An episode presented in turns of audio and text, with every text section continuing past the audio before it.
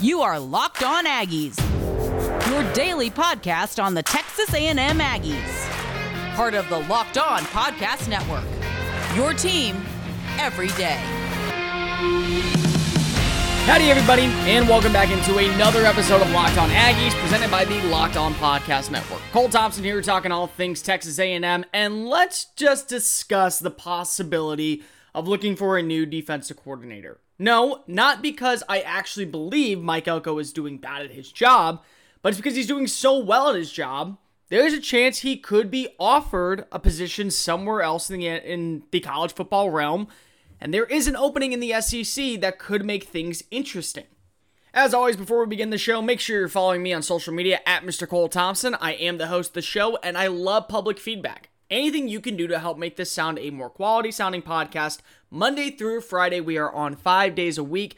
Give me a follow and I will add it into the repertoire. And secondly, at Locked On Aggies. Locked On Aggies is your number one source for all things 12th man related content found here on the Locked On Podcast Network. Subscribe on iTunes, listen on Spotify if you can't do any of that. Listen every single day at lockedonpodcast.com.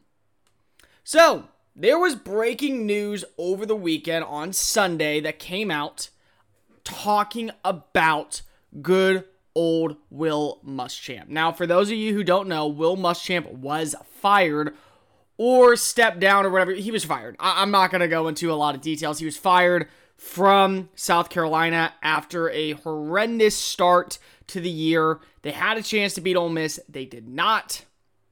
Just a really bad look for them right now. And there's an opening in South Carolina, in Columbia. And the question is, who's going to fill that role. Now, naturally, at the end of the podcast, I'm going to discuss it a little bit more on who I would put there and who I think is going to go there. But Mike Elko is a name that I definitely think a lot of people want to look at. Once again, the Aggies defense is actually having a pretty solid year overall. They rank 28th in total defense. In yards per play, if I'm not mistaken, they allow only, um, they're ranked 28th, averaging 5.56 yards per play. And they've done a really good job replacing the veteran talent. I mean, Justin Madubuike went to the NFL. Everyone knows that. But on top of that, you also lost a guy like Anthony Hines, who has been a starter in your program for the last year, and you found a way to make Aaron Hansford very effective. I also really like that talent that really was kind of role players last year became superstars this year. Guys like Micheal Clemons really stepping up. Guys like Bobby Brown coming in. Guys like Jayden Peevy making plays.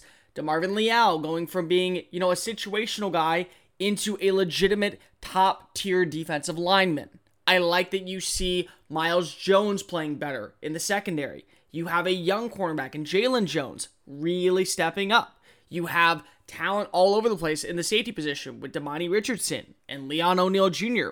and even Keldrick Carper, who is a special teams captain but has been making plays in Richardson's absence. What this shows is that my defense continues to be a stalwart even when my offense struggles. Don't get me wrong, they've allowed far too many touchdowns on big time plays. That's how they're weak. When they're in the red zone, if the run game gets one touchdown, they're good. But 9 out of 10, they've actually done a pretty good job containing the run inside the 20. They've done a very good job containing the pass on short yardage situations. It's those big time plays that allow them to extend downfield. Elko's also done a very good job recruiting, and he's well versed in the country. I mean, he came from Notre Dame to College Station. He's also done a good job flipping targets like McKinley Jackson last second to come to the program. So I look at what Elko brings, and he's an under the radar name, I think, for the Will Muschamp position in South Carolina. I really think that there is an opportunity for him to go get a big time play at some college. Now, would I think that maybe he'd be more situated for a school like Charlotte or a school like Middle Tennessee or a school like Tulsa? Yes, I do. But you never know with defense coordinators. Sometimes what the best case of action is is you go get a defensive mind you bring him into the program, and you let him just kind of organize everything. That's something that's a little different than offense coordinators. And that's what you've noticed with Jimbo Fisher. They don't have an offense coordinator at College Station, at Texas A&M. They just don't. Because Jimbo Fisher calls the plays. Because of when an offensive mind takes over as a head coach, they want things to go their way. It's always their way. It's what they think is right. It's what they believe is the actual face of action. Defense coordinators are a little bit easier to work with. They allow their offense to run the way they want it done. They have an input on the defense, but they allow their defense coordinator to kind of stay their own course. And at the end of the day, they just go, okay, I'm going to call my game plan. I'm going to make sure that both of these are the right calls, and I'm going to go forward with it.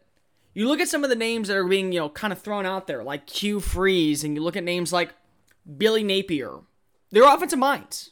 So even if they do go join the program, who's to say that they're going to hire an offense coordinator? Why would they? They're in the SEC, and you're looking at how these teams are producing at a high level. You need to have this offense, and the only way that you're guaranteed to either take full responsibility or at least save your butt is if you call the plays. And you don't trust many people with your playbook because it's your playbook.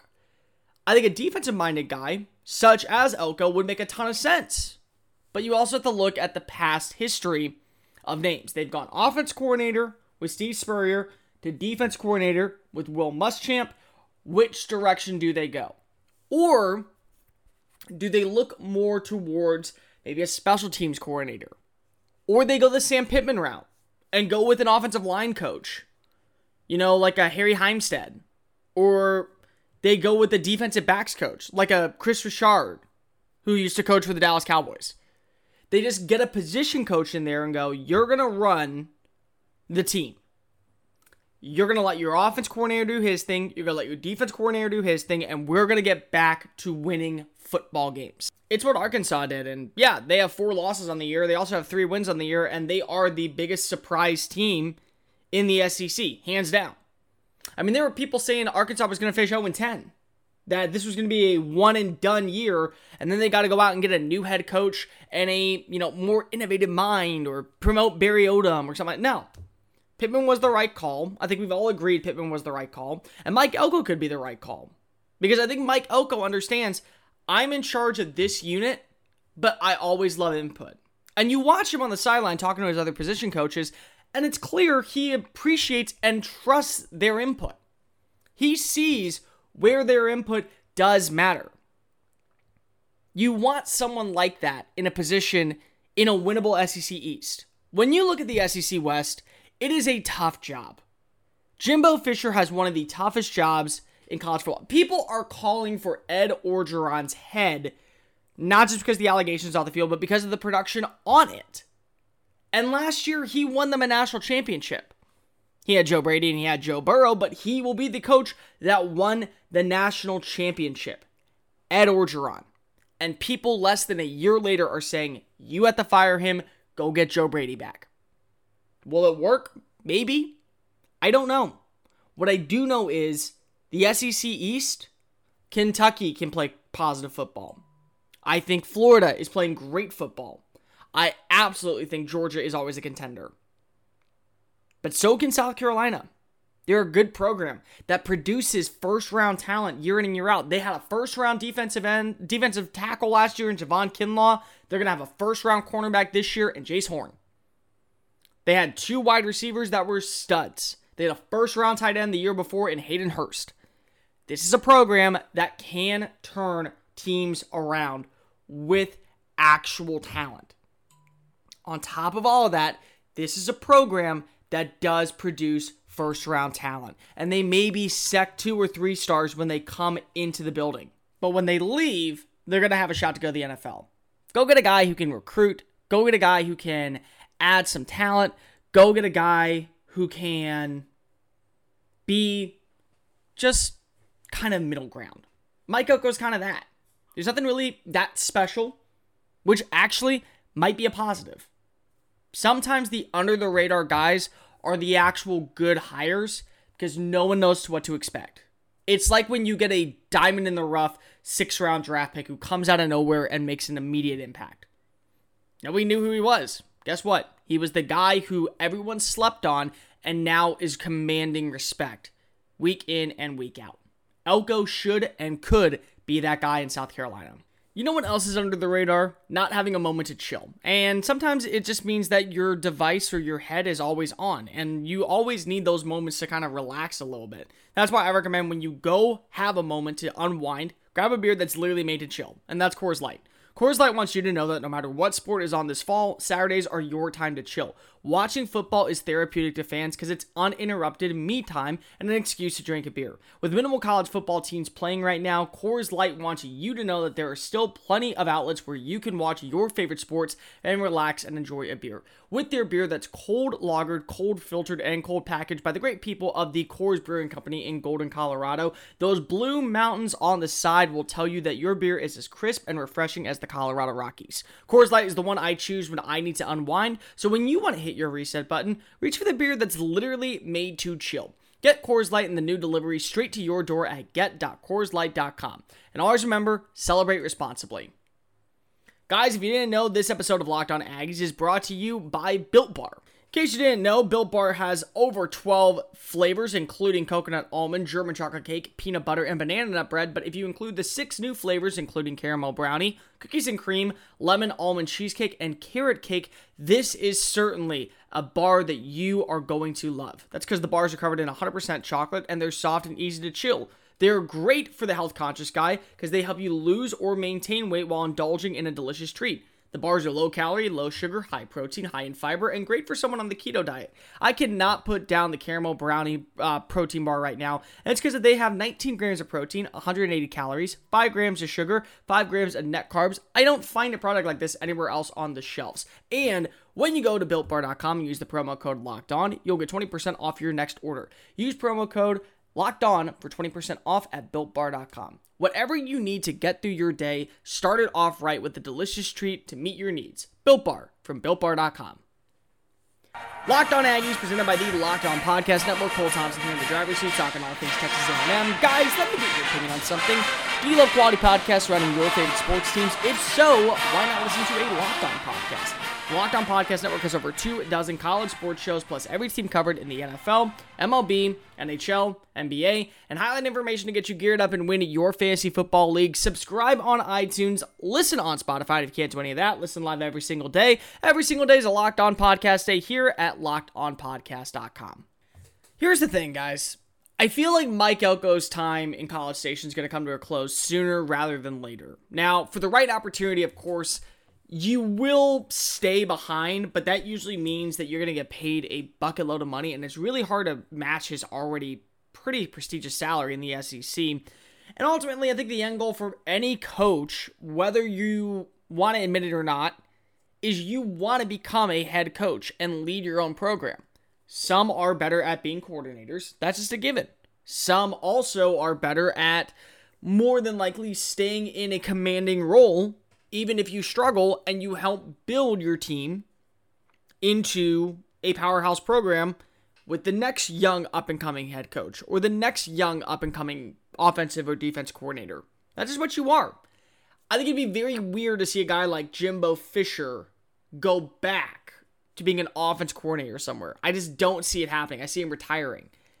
I feel like a guy like Muschamp, who was fired by South Carolina, is one who definitely could be in the running to be a defense coordinator for a year or two if it means he'll get another shot to be a head coach somewhere else. This is a guy who's had two head coaching jobs in the SEC already, and there is a shot that maybe one day down the road he can get three. He was the uh, he was the head coach of Florida from 2011 to 2014. He spent one year as the DC in Auburn before South Carolina gave him a shot to become the head coach. He's two and three in bowl games. He's uh, 55 and 51 all time as a head coach. So he does have a winning record. I look at this and what you see in the SEC, and there maybe isn't a lot of opportunity, but what I do believe is a rehabilitation, something that we've seen from different, multiple different coaches. I feel like Butch Jones, being at Alabama, will eventually get another head coaching job. Never as big as Tennessee, but a head coaching job for sure. I think Steve Sarkisian, what he's been through, I think he's going to get a head coaching job soon. Lane Kiffin, He rehabilitated with Nick Saban. Saban got him back on track, became the head coach of Florida Atlantic. Now he's coaching at Ole Miss.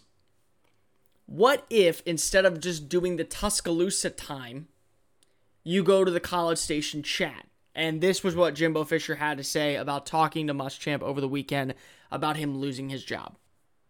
We had a little contact, and, and I reached out. Listen, I, I think the world up. Listen, the guy is a class guy. He's as good a guy as there is. He's a hell of a football coach. I've known that, and, and he's a very good football coach. Has done it. He, you know, he had some tough times this year, but they've had done some really good things there. I hate to see it. Uh, you know, you, you don't ever know what goes in those decisions and what happens, and you know that's kind of the world we're in right now. But unfortunately, I know this. He's a heck of a guy, a tremendous guy. What you want, and, and as good a guy as there is in this business, and, and a very good football coach, and he'll land on his feet. That's for sure. But very disappointed to see that. But you know, I don't know all the ins and outs of things, but. Uh, you know, just hope, best for him and his family. I don't know if, that, if that's something he's interested. I listen. I, I, think I think the world of Will as a football coach, and, and if he's ever a part of this, have a chance to be a part of this organization, I would definitely embrace that. That's for sure, because I think I think he does a great job. But know, those decisions, Will and his family got to make him what he wants to do. So it's not a no. It's just not a yes. Here's why I think that it's not a no. Because if I do believe if Elko is offered a position, and there are going to be positions available this year, I'm not sure he's going to get offered South Carolina. But I do believe that there are a few teams who South Carolina is looking at their head coach. When their head coach leaves for Columbia, I think that Elko is going to be offered at least an opportunity to interview with the team. One of the schools last year that people were saying Elko could go to was Boston College. It ended up going to offense coordinator at Ohio State, Jeff Hafley, but he did go up and he did talk to the program. So I do wonder if you look at all the openings that are going to happen via firing, via coaches leaving to go to different programs, whatever it is. I think that there is an opportunity for Elko to have a shot. I don't think Will Muschamp will ever come to College Station to be an analyst. I just don't see that happening. I don't see him doing the Charlie Strong or the Butch Jones pathway. I think that when you look at his history of what he's done in his career, he's been a defense coordinator at Auburn. He's been a defense coordinator at LSU. He's been a defense coordinator in the NFL. I mean, he's been an assistant head coach in the NFL. He's been a defense coordinator at Auburn again. He's been one at Texas. He helped Texas get to the national title game when he was the DC. I mean, he's done all that. He's not going to go drop down. He's going to either improve and go up, or he's just going to either call it a year and maybe go into being an analyst in the studio for SEC Network or ACC Network for that matter. That's what I see him doing. So if Elko leaves, it leaves an opening. And I do think that having a chance to be a defensive coordinator in an SEC program with loads of young talent. I mean, this is this is a molding unit. Muschamp can mold it in his eyes and get things rolling. And I don't think that Muschamp will ever be a head coach in the SEC again. I don't. I, I look at how he's done in the SEC He's had two opportunities in the SEC East to make an impact. He's done very little. The only team that I could see offering him a spot would be Vanderbilt, and I think Vanderbilt, after having the Derek Mason era, is going to go offensive mind. He would be a good fit in College Station. And you look at the talent that you have that has yet to even touch the field. I mean, we're talking about Antonio Antonio Doyle, Antonio Johnson. We're talking about guys who have yet to even see a it. Edgerrin Cooper, Dannell Harris, Fadil Diggs. These are players that in a year are going to get to have a chance to develop.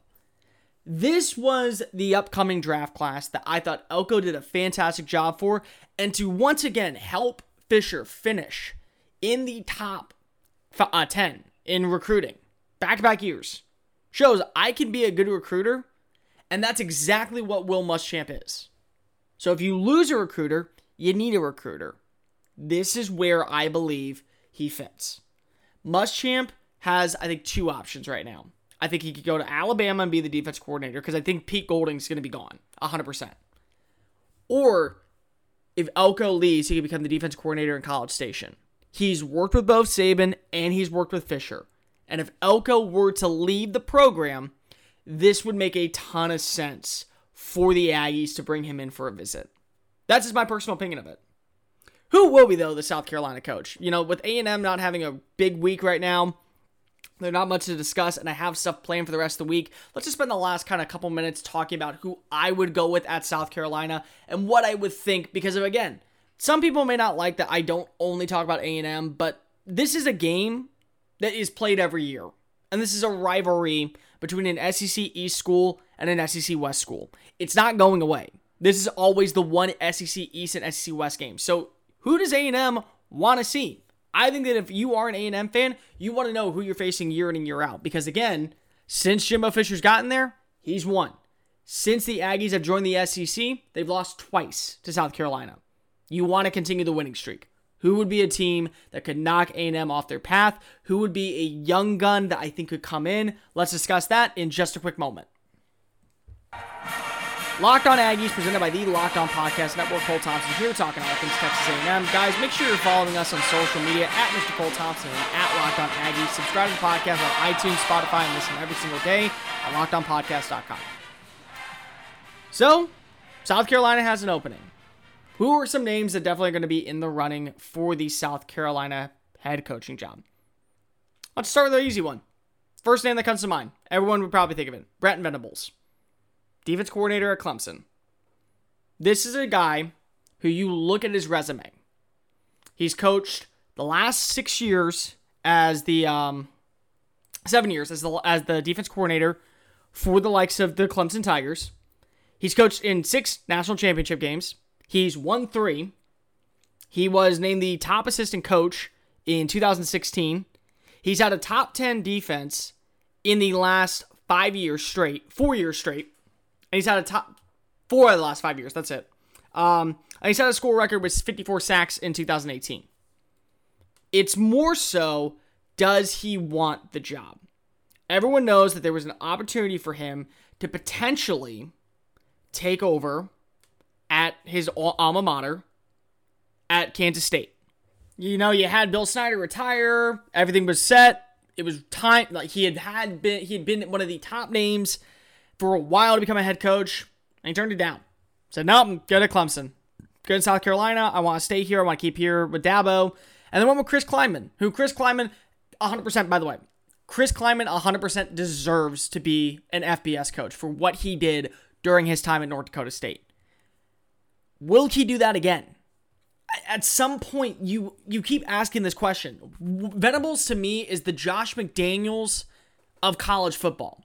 Yeah, there definitely is a reason why he's not being a head coach, but what is it? Is it because of his attitude? Is it because of he doesn't, you know, want the responsibilities? Is it because of the extra work? What is it? And the ultimate factor is, I honestly think he's just waiting for Clemson. Dabo eventually, I think, will get Alabama if he wants it. I think Dabo will be the very first phone call that they will make to Alabama when Nick Saban retires. So why wait and go anywhere when you can just stay and eventually become the head coach at the school that's already been kind of a big name? That's my opinion of it. That's why I think that he has not touched the job. The other name to watch for, Hugh Freeze. This would be the hire that I think a lot of people are putting down on. And according to sportsbook.com, he's at second most odds to get the job. He's right behind Billy Napier, a former Alabama assistant under the likes of Saban, another Saban disciple who has done a fantastic job at Louisiana Lafayette this past year. He's also a Saban assistant, which eventually I do believe Nick Saban's assistants will be taking over the SEC altogether. So, I mean, why not? This is just something that I think could happen. Uh, but Hugh Freeze and what he's done at Liberty in the past two years, after what happened to him at Ole Miss, this is the hire that I think most people will bring it to mainly because of he's an offensive mind. He's worked around the SEC. He's scouted the area. He knows exactly what they're, you know, what is in. And people are already saying that he should be the hire. Now, who would be the hire if I had an opportunity to hire someone? You are going to be very surprised when I say this name. But this would be who I would hire if I was part of the SEC hiring committee. I'd go small name. And I would go with a guy who's proven himself time and time again at the lower level. Let's see what he's got at the big game level. I would go Jamey Chadwell from Coastal Carolina. Coastal Carolina had to make the jump from the FCS to the FBS. And even though his record for the Chanticleers is 15 and 16 overall, every year that program has gotten better. They've also been ranked for the first time in program history. They are in the top 15. They are sitting at 7 and 0.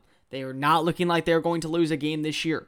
The Chanticleers was one stop on Jamie's path. He spent four years at Charleston Southern, which is part of the Big South Conference, which uh, which was uh, one of the schools that goes to the FCS playoffs every year. He lost a grand total of 14 games in four years there, 35 and 14. He went to the playoffs twice in two years. He finished with records above double digits. He's a guy who you have no idea what to expect, and with what Eli Drinkwitz brings to Missouri Appalachian State offense coordinator kind of becomes the head coach when Scott Satterfield goes to Louisville, takes over. He's beaten a top 25 team this past year. Jamey Chadwell has beaten a top 25 team this past year. He is a good coach. He is apparently loved by his players, and he's right up the road. So you don't have to go that far to get him. He knows South Carolina. Charleston Southern is in Charleston, South Carolina. Columbia is in South Carolina, and the Chanticleers play at Coastal Carolina University, which is in Conway, South Carolina. He has been in the state for over the past seven years. He's also worked at Delta State, and I believe Delta State, if I'm not mistaken, is in Mississippi. And then before that, he was in North Greenville, which North Greenville, guess where that is? It's in South Carolina. This is a South Carolina born and bred guy. And you're not always going to win the big time recruits. So you have to win your state. While we look at all these big time players coming in to Clemson and going to Alabama, beat them in your hometown. Beat them in your state. You do that, you do a good job. This is why I think Jamey Chadwell would be an immediate hire and an upgrade in South Carolina. Plus, under the radar coaches, something about him. I'm telling you, if it's not Mike Elko, Jamey Chadwell would be my pick to face off against the Aggies year in and year out. That's going to do it for this edition of Locked On Aggies. Make sure you're subscribed to the podcast here on LOP. Follow us on iTunes, on Spotify, and listen every single day at lockedonpodcast.com. Follow me on social media at Mr. Cole Thompson and also at Locked On Aggies. Tomorrow's show, we're going to do an Ask an Aggies Day. There's really not much to talk about. Let's look ahead. Let's talk about the Aggies going into 2020 with the basketball season coming up and what to expect for the remaining four games of the year. We'll see you tomorrow, and remember, dig and yell. This has been Locked On Aggies, presented by the Locked On Podcast Network.